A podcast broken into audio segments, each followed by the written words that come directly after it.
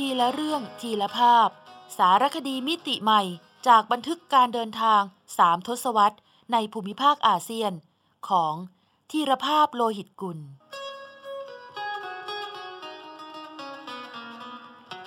อ่านโดย สมปองดวงสวัย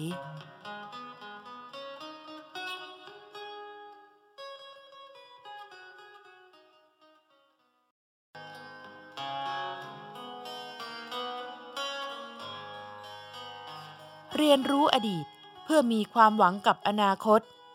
ในสารคดีชุด ความยอกย้อนของการเวลา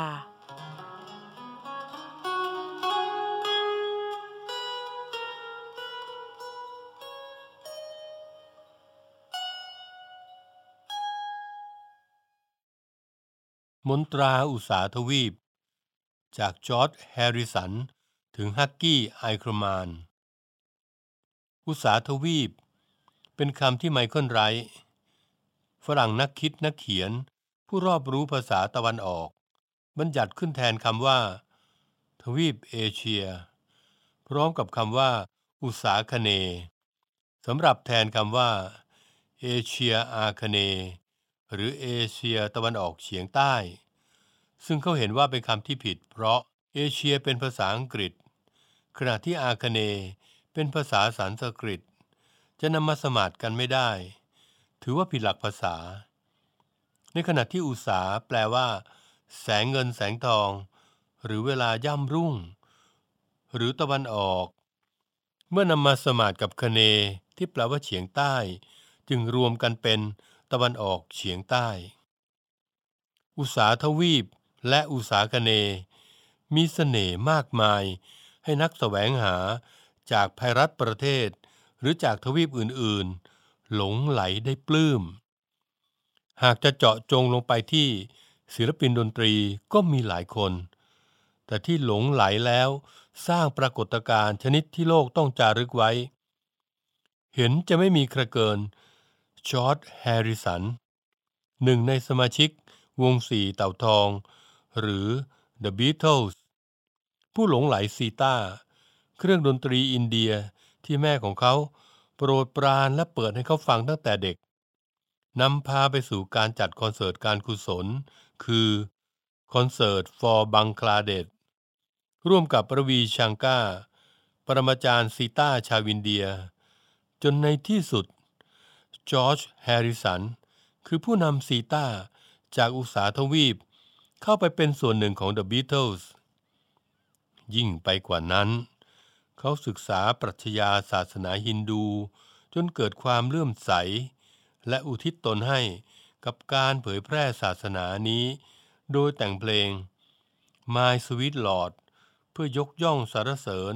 พระกฤษณเทพ ด้วยคำร้องและทำนองอันไพเราะกินใจ จนเป็นหนึ่งในเพลงอมตะตลอดการของ The Beatles ที่ได้รับความนิยมไปทั่วโลก My sweet Lord,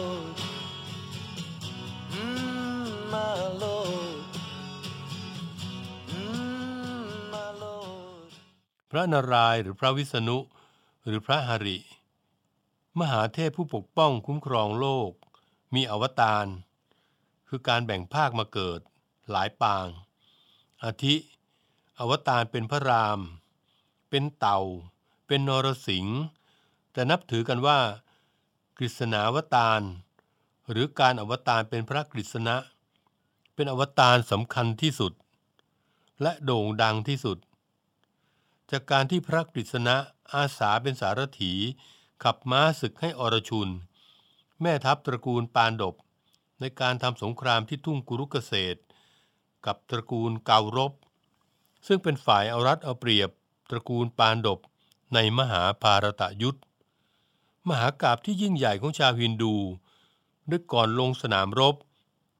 พระกฤษณะแสดงตนเป็นพระนารายณ์ให้อรชุนประจักษ์ แล้วร่ายปรัชญาชีวิต อันเป็นคำสอนศักดิ์สิทธิ์ เรียกว่าคำพีพระควัตขีตา ให้อรชุนฟัง โดยเฉพาะบทที่ว่ายะโตธรรมสัตโตชยะ ที่ใดมีธรรม ที่นั่นย่อมมีชัย ปรัชญาว่าด้วยความสัมพันธ์ระหว่างมนุษย์กับพระผู้เป็นเจ้า และการพัฒนาชีวิตไปสู่โมกษะ หรือการหลุดพ้น คือแก่นแท้ของคัมภีพักวัตคีตา ที่จับใจชาวฮินดูจำนวนมาก จนเกิดมีนิกายย่อยแตกแขนงไป เรียกกันว่า หริกฤษณะ ซึ่งสานุสิทธิ์ในนิกายนี้ นอกจากสักการะบูชาพระกฤษณะแล้ว ยังต้องศึกษามหากาบมหาภารตายุทธและคัมภีพระวัตคีตา ยิ่งเมื่อจอร์จแฮริสัน ประกาศตนเป็นผู้นับถือ หริกฤษณะ และเพลง My Sweet Lord โด่งดัง ลัทธิหริกฤษณะ ก็ยิ่งแพร่หลายไปในยุโรป อเมริกา ออสเตรเลีย ส่วนในไทย มีการเผยแพร่คำสอนพระวัตคีตา ในนามสมาคมนานาชาติกฤษณะ เพื่อจิตสำนึกแห่งประเทศไทย พฤศจิกายน พศ 2544 ชอร์ตแฮร์ริสันเสียชีวิตด้วยโรคมะเร็ง หลังจากนั้นไม่นาน อัฐิของเขาถูกโปรยลงณจุฬาตรีคูณ จุดบรรจบของสายน้ำจากสวงสวรรค์อันศักดิ์สิทธิ์สามสาย คือยมุนา คงคา และสารสวตี ในเมืองอัลลาฮาบัด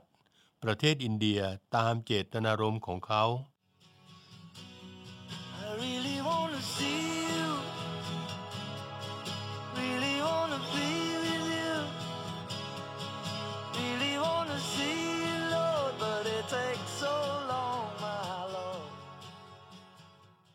อย่างไรก็ตามในช่วงทศวรรษ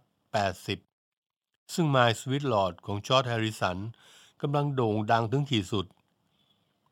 มหาบัณฑิตหนุ่มด้านดนตรีคลาสสิก จากมหาวิทยาลัยสตุตการ์ดเยอรมนี นามฮัคกี้ไอเคิลมานน์กำลังเริ่มต้นการเดินทางไปตามความฝันของเขา ด้วยการเลือกไปเป็นอาจารย์สอนดนตรี ที่มหาวิทยาลัยแห่งชาติฟิลิปปินส์ และสร้างสรรค์งานเพลงกับเพื่อนนักดนตรีในประเทศไทย อย่างบรูซแกสตันดนูฮันตระกูล เขตอรัญ เลิศพิพัฒน์อัสนีโชติกุล จนกระทั่งเมื่อครบสัญญาเป็นอาจารย์ที่ฟิลิปปินส์สองปี แล้วกลับไปเยอรมันอีกครั้ง เขารู้ตัวว่า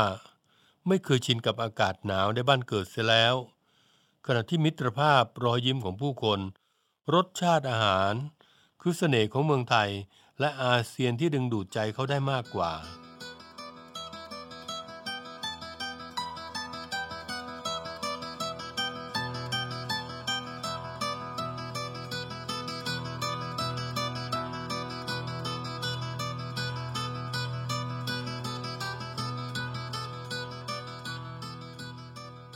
จากวันนั้นถึงวันนี้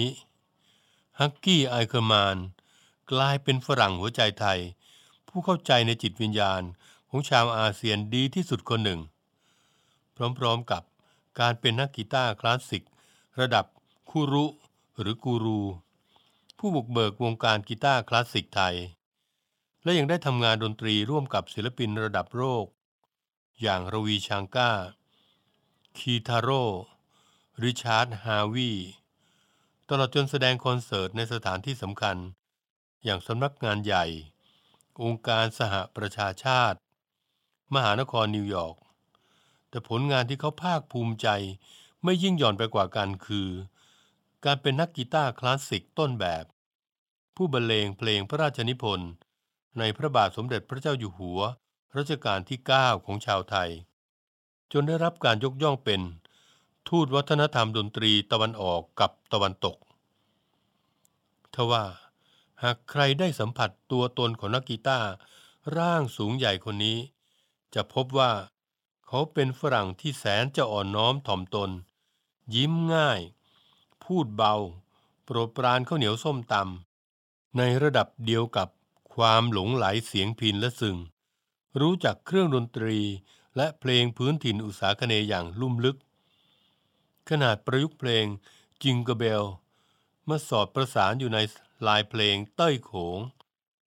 จนกลายเป็นเพลงเทคโนเต้ย ได้อย่างไม่เคอะเขิน และไม่กำกากำกาหรือเก้เก้กังกัง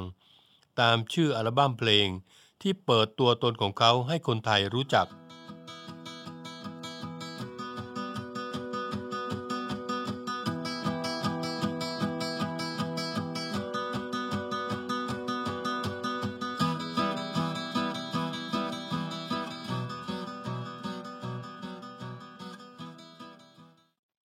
จากพุกามในพม่า ถึงนครวัดในกัมพูชา วัดพระแก้วในไทย บรมพุทโธในอินโดนีเซีย ทุ่งไหหินในลาว นาขั้นบันไดบนเกาะบาหลีและฟิลิปปินส์หลากหลายถิ่นที่ในสิบประเทศอาเซียน ที่เขาสัญจรไปเปิดคอนเสิร์ต พร้อมๆกับการไปซึมซับ วิถีวัฒนธรรม อันเป็นอัตลักษณ์ของแต่ละประเทศ ไปสูดกลิ่นอาย ไปฟังตัวโน้ตในเพลงพื้นบ้าน ไปเห็นความแตกต่างทางศาสนา ที่มีทั้งพุทธ คริสต์อิสลาม ฮินดู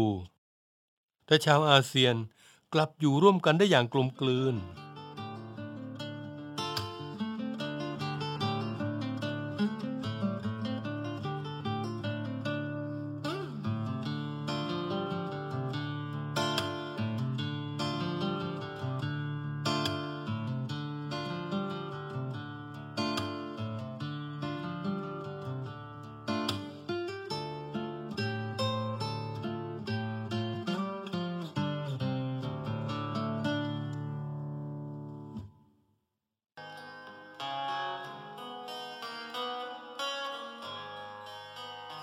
เรียนรู้อดีตเพื่อมีความหวังกับอนาคต ในสารคดีชุด ความยอกย้อนของการเวลา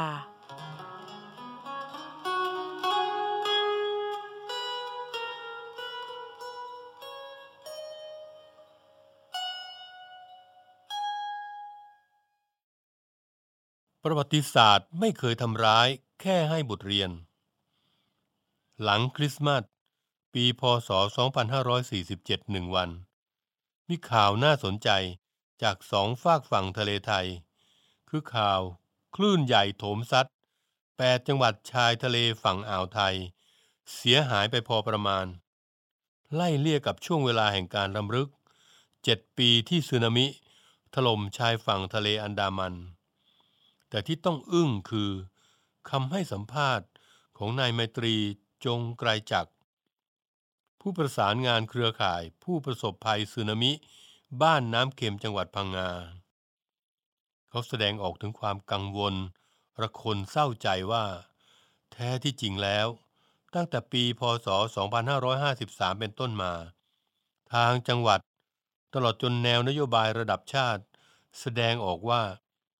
มีแนวโน้มไม่อยากให้จัดงานรำลึกสึนามิ เหตุผลคือไม่อยากให้ประชาชน จดจำเหตุการณ์ที่เลวร้ายอีกต่อไป แต่ที่สำคัญคือเกือบทุกพื้นที่ที่เคยประสบภัย ไม่เคยมีการซ้อมหนีภัยสึนามิเลย ตลอดปีที่ผ่านมา ซึ่งเป็นข่าวจากหนังสือพิมพ์มติชนรายวัน วันที่ 26 ธันวาคม พศ 2554 จะว่าไปแล้ว การไม่อยากให้รำลึก ก็สะท้อนอะไรบางอย่าง ในความคิดของชนชั้นนำมากพอแล้ว แต่การไม่เห็นความสำคัญของการซักซ้อม รับมืออุบัติภัย ถือเป็นความเลวร้ายและอันตรายทีเดียว เพราะสำหรับคนรุ่นใหม่ การเรียนรู้จากหนังสือและคำบอกเล่า มันเพียงพอแล้วหรือ นึกในใจ ประวัติศาสตร์ไม่เคยทำร้ายใคร นอกจากให้บทเรียนกับคนที่ลืมเร็วเท่านั้น ผมตั้งข้อสังเกตว่า คนโบราณมีวิธีการสอนลูกหลานให้เรียนรู้ เรื่องภัยพิบัติทางธรรมชาติ อย่างชาญฉลาด เพราะการศึกษาทางโบราณคดีและธรณีวิทยา ชี้ชัดว่า เคยมีสึนามิ ตลอดจนแผ่นดินไหว เกิดขึ้นในอดีตนับครั้งไม่ถ้วน แม้เทคโนโลยีผลิตสื่อการสอนจะไม่ทันสมัยเท่าวันนี้ แต่ภูมิปัญญาอันล้ำลึกทำให้ร่องรอยของอุบัติภัยอย่างทะเลสาบ ที่เกิดขึ้นหลังแผ่นดินยุบแผ่นดินไหว กลายเป็นฉากในนิทานสอนใจได้อย่างแยบยนต์ที่น่าสนใจคือ แก่นของนิทาน ช่างละไม้คล้ายกันอย่างไม่น่าเชื่อ แม้สถานที่จะห่างไกลกันมาก อย่างการเกิดขึ้นของทะเลสาบเชียงแสนที่จังหวัดเชียงราย มีตำนานว่า เจ้าเมืองเลี้ยงเป็ดและห่านไว้ในหนองน้ำใหญ่ แต่มีปลาไหลเผือกออกมากินเป็ดและห่านทุกวัน จนเจ้าเมืองทนไม่ได้ ขอฝ้ายบ้านละปี๊บมาพันหลังเป็ด และห่านทุกตัวให้เป็นสายเบ็ด เมื่อปลาไหลออกมากินจึงติดเบ็ด ชาวบ้านช่วยกันจับมาชำแหละเนื้อ แจกจ่ายไปกินกันทั่วเมือง บังเอิญวันนั้น โอรสพระอินทร์แปลงกายมาเที่ยวบ้านแม่ไม้คนหนึ่งจึงถามแม่ไม้ว่า ได้กินปลาไหลเผือกกับเขาไหมแม่ไม้ตอบว่า ชาวเมืองไม่ได้แบ่งให้กิน เทวดาจึงบอกว่าดีแล้ว และสั่งว่า คืนนี้ถ้าได้ยินเสียงอะไร ห้ามออกนอกเรือนเด็ดขาด ตกกลางคืนมีเสียงดังกึกก้อง แม่ไม้นึกถึงคำเตือน จึงปิดประตูบ้านเงียบ พอตอนเช้าก็ไม่เห็นเมืองเสียแล้ว มีแต่น้ำเวิ้งว้างไปทั่ว เหลือแต่บ้านแม่ไม้หลังเดียวบนเกาะ กลางทะเลสาบ จึงเรียกกันว่าเกาะแม่ไม้คล้ายตำนานทะเลสาบเฟวาหน้าหุบเขาโปครา เนปาล เล่าว่า ในอดีตบริเวณทะเลสาบ เคยเป็นบ้านเป็นเมืองรุ่งเรืองศรีวิไลแล้วการต่อมา ผู้คนพลเมืองแตกความสามัคคี แก่งแย่งชิงดี ไร้น้ำจิตน้ำใจ สังคมณวันเสื่อมทราม ร้อนถึงเทวดา ต้องลงมาพิสูจน์ โดยแปลงกายเป็นชายชรา ยักแย่ยักยัน เข้าไปขอทานในเมืองนี้ ตั้งแต่รุ่งสางจวบจนคืนค่ำไม่มีบ้านไหนให้ข้าวกินแม้สักเม็ด จนมาถึงบ้านของยายชื่อเฟวา แกกุลีกูจอหาข้าวปลา ให้ชายขอทานกินจนอิ่มหนำก่อนจากลา ชายขอทานบอกว่า ถ้าคืนนี้ได้ยินเสียงอะไรแปลกๆ ก็ไม่ต้องกลัว และไม่ต้องออกไปดู ตกดึกคืนนั้น ยายได้ยินเสียงดังราวขุนเขาสะท้าน แผ่นดินสะเทือนเลื่อนลั่น ยายกลัวจนตัวสั่น รอจนรุ่งเช้า จึงเปิดบ้านออกไปดู คุณพระช่วย เมืองทั้งเมืองถูกธรณีสูบ ปราศนาการไปสิ้น บัดนี้มีแต่น้ำล้อมรอบบ้านยาย ที่กลายเป็นเกาะตั้งอยู่โดดเดี่ยวกลางทะเลสาบ ปัจจุบันคือเกาะที่ตั้งเทวสถานแห่งทะเลสาบงาม นามเฟวาใกล้ออกไปถึงทางตอนใต้ของจอแดน บริเวณริมฝั่งทะเลสาบน้ำเค็มเรื่องชื่อว่าเดสซีก็มีตำนานเล่าขานว่า เคยมีเมืองโซดอมตั้งอยู่ ผู้คนในเมืองนี้เคยอยู่ในศีลในธรรม แต่ต่อมาสภาพสังคมเสื่อมโทรม จนพระผู้เป็นเจ้าเห็นควรต้องทำลายทิ้งเสีย แต่สำรวจพบว่ามีครอบครัวหนึ่งที่ไม่เสื่อมไปตามกระแส คือครอบครัวล็อตก่อนถึงวันที่จะนำไฟจากสวรรค์มาเผาผลาญ พระผู้เป็นเจ้าจึงบอกให้ล็อต พาลูกเมียหนีไปเสีย และไม่ว่าจะเกิดอะไรขึ้น ห้ามหันกลับไปมองเมืองโซดอมอีกเป็นอันขาด แต่เมียของลอตอดใจไม่ได้พอได้ยินเสียงไฟประไลกัน ก็หันกลับไปมอง เลยต้องแข็งเป็นหิน ยืนเฝ้าเมืองในตำนาน ริมฝั่งเดซซีมาตราบจนวันนี้ บางตำราระบุว่าตำนานเมืองโซดอมเป็นที่มาของการบัญญัติศัพท์คำว่า โซดอมีในภาษาอังกฤษ ซึ่งแปลว่า การมีเพศสัมพันธ์ระหว่างชายกับชาย เพราะเป็นสาเหตุหลักที่ทำให้สภาพสังคมเมืองโซดอม เสื่อมทรามจนต้องถูกทำลาย แต่สาระสำคัญอยู่ตรงที่ คนโบราณข้ามช็อตจากการสอนให้เพียงรู้จักภัยพิบัติทางธรรมชาติ ไปสู่ขั้นที่ใช้ภัยพิบัติเป็นอุปกรณ์การสอนเรื่องจริยธรรม ด้วยบางที อาจมีบทพิสูจน์มานมนานกาเลแล้วว่า ความเอื้ออารี สามัคคีมีน้ำใจ ที่มนุษย์ให้แก่กันนั้น อาจบรรเทาความเสียหายจากภัยพิบัติได้ แล้วใหญ่ชนชั้นนำของไทยบางคน จึงเห็นการศึกษาบทเรียนในอดีต เป็นเรื่องเหลวไหลไร้สาระไปได้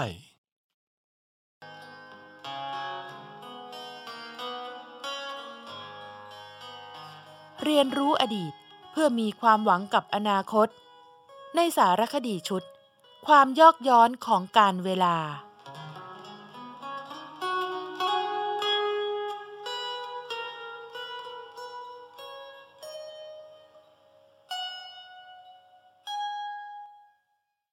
ช้องนางอุสาคเน เมื่อไม่นานมานี้ สำนักข่าว BBC ไทย รายงานข่าว ธุรกิจขายเส้นผมกำลังมาแรงในพม่า โดยระบุว่า สตรีชาวพม่ากำลังนิยมขายเส้นผมยาวสลวยของพวกเธอ ให้ร้านรับซื้อเส้นผม ซึ่งมีอยู่มากมายตามหมู่บ้านต่างๆ อันเป็นผลพวงจากความต้องการเส้นผมในตลาดโลกมีมากขึ้น โดยเฉพาะในจีนและอังกฤษ ซึ่งผู้หญิงกำลังนิยมต่อผมเพื่อความสวยงาม ในขณะที่สาวชาวพม่ามองว่า การขายเส้นผมเป็นอีกทางเลือกหนึ่งในการหารายได้ เพราะทำเงินได้ดีกว่าการทำเกษตรกรรมทำให้นึกถึงธุรกิจขายเส้นผมในลาว อันมีที่มาจากคติความเชื่อที่สืบทอดกันมานานว่า มาตรฐานสาวงามคือต้องไว้ผมยาว แล้วกล้าวมวยผมสูง หากผมยาวไม่พอจะกล้าวได้ ก็จะเอาเส้นผมของคุณแม่ หรือคุณยายมาต่อ เส้นผมที่นำมาต่อหรือพันนั้น เรียกซอง ตรงกับคำในภาษาไทยว่า ช้อง ซึ่งอาจารย์เปลื้องณนคร ปราดทางภาษาอธิบายความหมายไว้ว่า ผมเติมสำหรับแซมผมจริงให้ใหญ่หรือสูงขึ้น สาวลาวนิยมใช้ซอง เมื่อต้องแต่งชุดประจำชาติ หรืออาพรเพศทรงลาว ในงานบุญ งานประเพณี โดยเฉพาะบรรดานาฏศิลปินทั้งหลาย ต้องมีซองเป็นตัวช่วย ให้กล้าวมวยผมได้สูงและสวย เพราะวันนี้สาวๆไม่นิยมไว้ผมยาวกันแล้ว จึงมีซองสำเร็จรูป ให้ซื้อหามากวม หรือครอบ แล้วใช้กิฟเหน็บไว้ จนกล้าวมวยผมสูงได้ในพริบตา นอกจากนั้น ยังนิยมประดับดอกลั่นทม หรือจำปาลาว ไว้ตรงซองที่นำมาเติม อันเป็นที่มาของเนื้อร้องในย่อหน้าแรก ของบทเพลงอมตะจำปาเมืองลาว จากปลายปากกาท่านอุตตมะจุลมณี ซึ่งคนไทยรู้จักกันดีในชื่อเพลง ดวงจำปาที่ขึ้นต้นว่า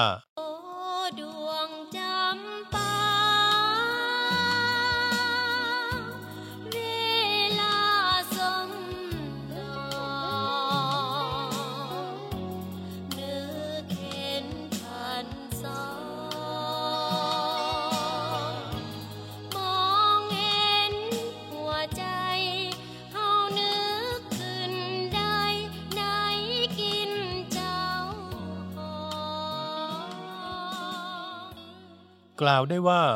ความไพเราะลึกซึ้งกินใจของบทเพลงจำปาเมืองลาวทำให้ดอกจำปาลาวที่พันสอง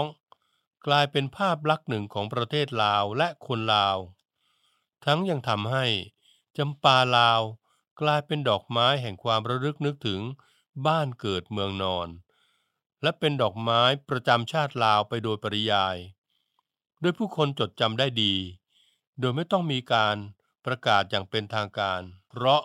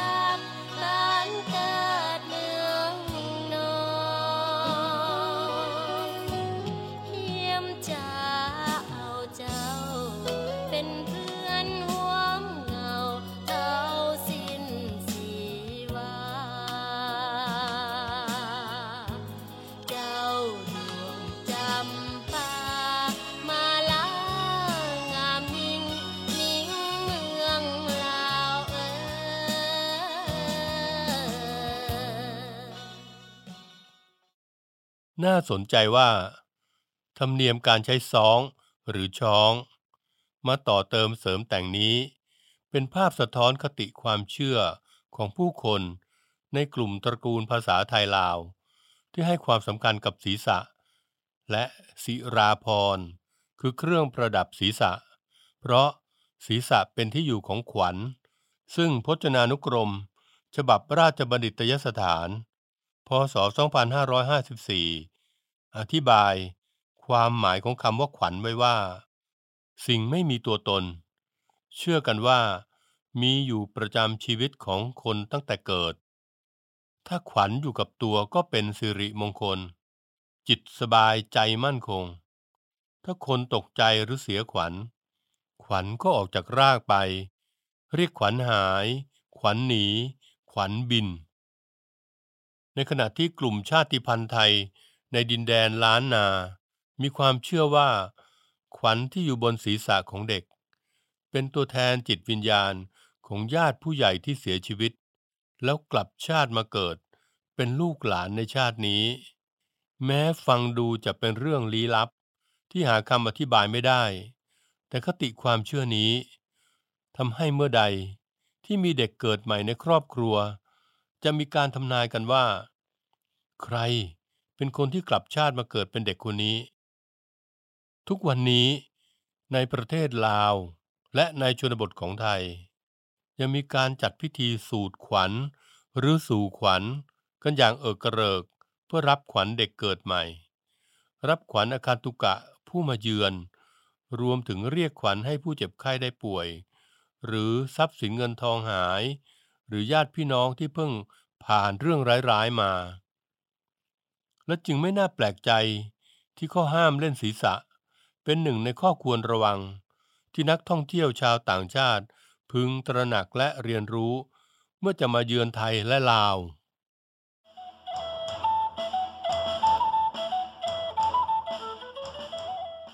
ซอกแซกอาเซียน ทุกซอกทุกมุมของอาเซียนมีเรื่องราวที่ค้นหาได้ไม่รู้จบ โดย กิติมาพรจิตราธร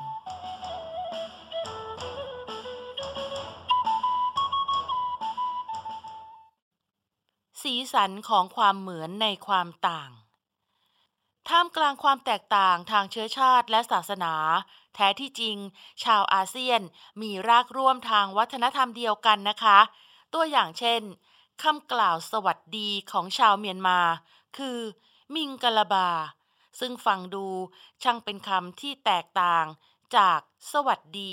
ของคนไทยเสียเหลือเกินทว่าความจริงแล้ว มิงกะลาบา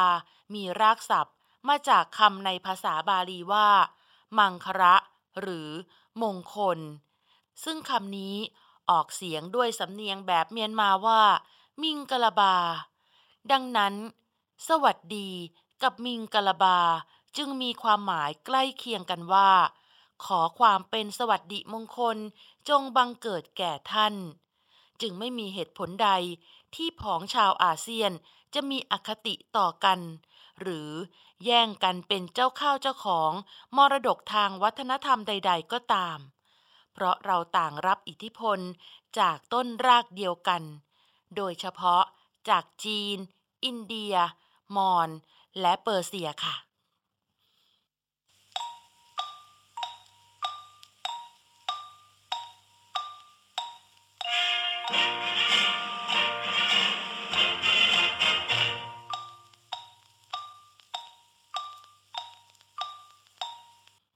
ก่อนเคารพธงชาติ เวลา 8 นาฬิกา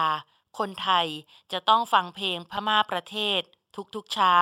เพราะทำนองเพลงที่สถานีวิทยุกระจายเสียงแห่งประเทศไทย ใช้เป็นเพลงเทียบเวลา คือทำนองเพลงไทยเดิม ชื่อ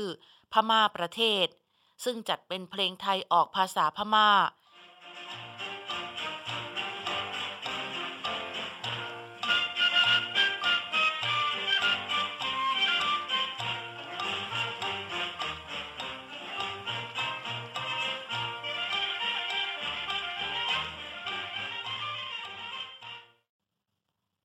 ปิเป็นคำที่มีรากจากภาษาพม่า แล้วคนไทยชอบใช้ยาหม่อง พี่เลี้ยงนางงามไทยใช้แป้งตะนาคา ฟอกผิวนางงามให้เนียน เพลงช้างมาจากทำนองเพลงพม่าเขว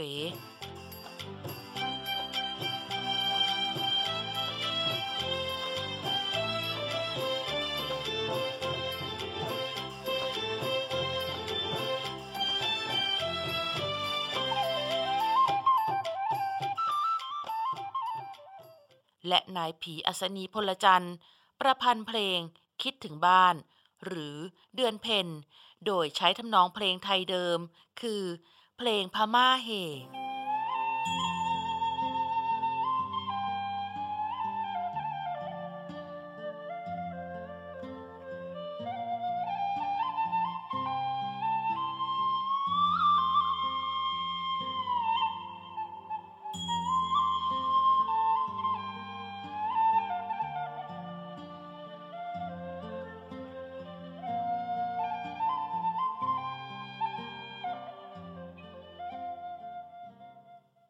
นอกจากนี้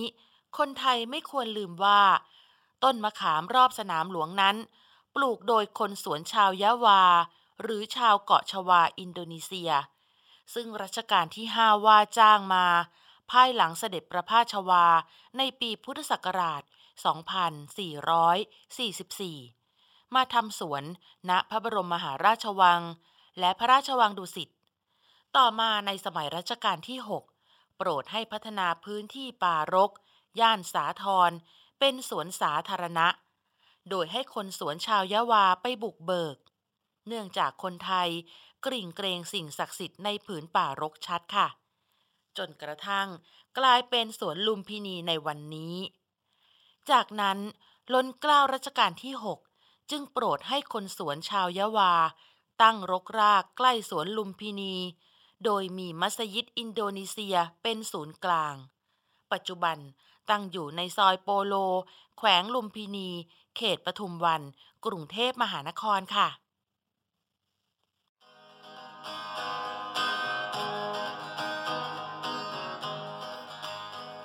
ทีละเรื่องทีละภาพ